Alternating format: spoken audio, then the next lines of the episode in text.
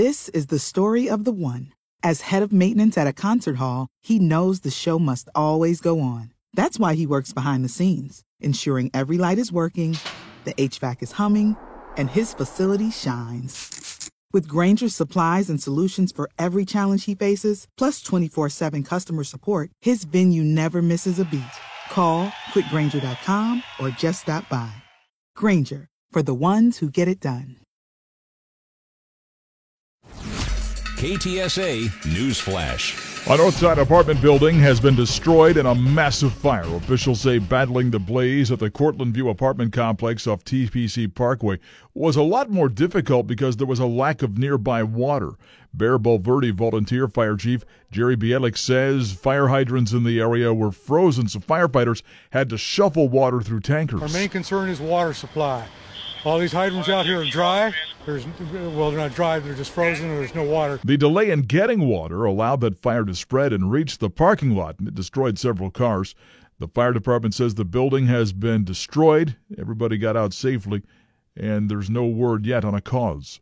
The state's electric grid manager is reiterating there's been major progress in restoring electricity across the state. The Electric Reliability Council of Texas says emergency procedures are going to stay in place for now, but they think the grid can take on the current electric capacity. Meanwhile, the White House says the federal government is fully involved in the response to the crisis in Texas and the Southern Plains. Homeland Security Advisor Liz Sherwood Randall says FEMA is on site in affected areas along with other federal agencies. Senator Ted Cruz says he thinks federalization of the Texas power grid would be a big mistake. I think it would be a mistake for people to jump in prematurely and want to federalize the Texas energy market. I, I think that would, in all likelihood, drive up energy costs in Texas dramatically.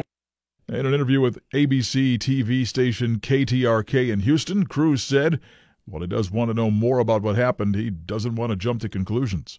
CPS Energy President and CEO Paula Gold Williams asking the public not to harass or threaten workers as they try to restore power. We have had one one instance where um, one of our em- employees was violently threatened. Mm, On the Jack Riccardi show, she pleaded with the public to let CPS Energy employees do their jobs safely.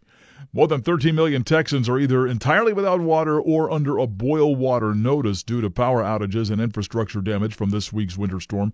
Texas Division of Emergency Management Chief Nim Kidd said the water problems are going to linger long after the power comes back on. The place we are right now with, with almost every single water institution impacted, not only from the frozen lines in our homes, but the frozen lines in the streets that are running institutional water water will continue to be a challenge. Kidd says Texas has contacted other states for assistance. The San Antonio water system plans to open seven water distribution sites across the city today.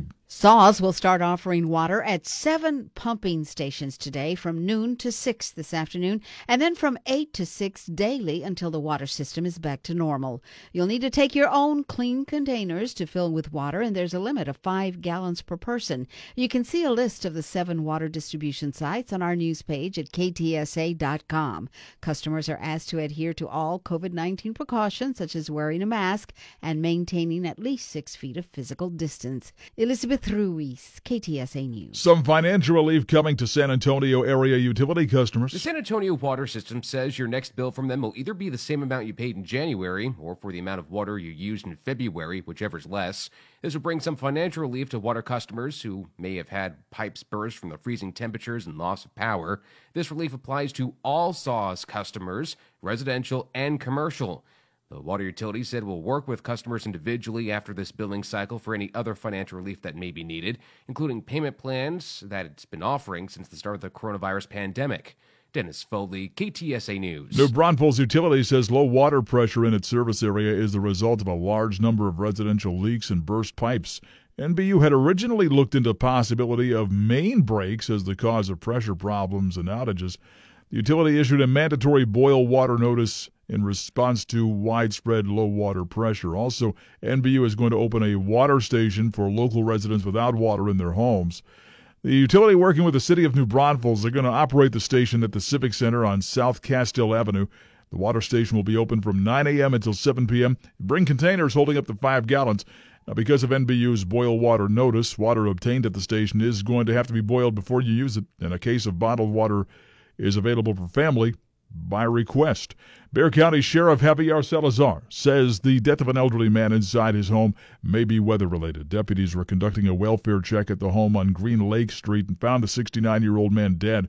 The power was out at his home and it was 35 degrees inside. His official cause of death hasn't been determined, but it may be the second weather related death this week.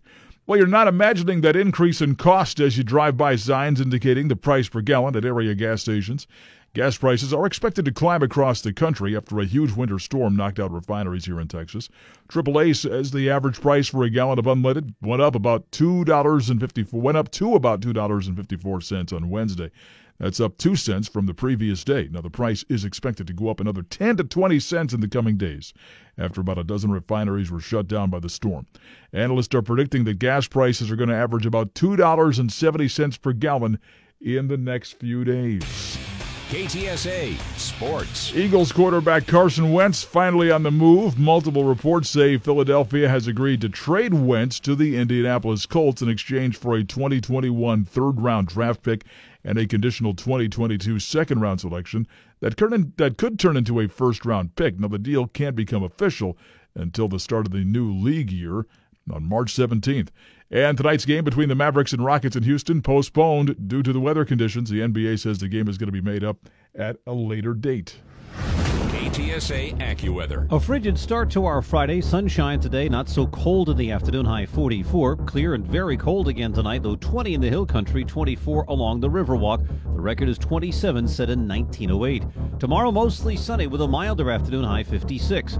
I'm meteorologist Joe Lundberg with your KTSA Stevens Roofing AccuWeather forecast. I'm Don Morgan. Get news around the clock at News Talk 550 KTSA and FM 1071 and news anytime online at KTSA.com.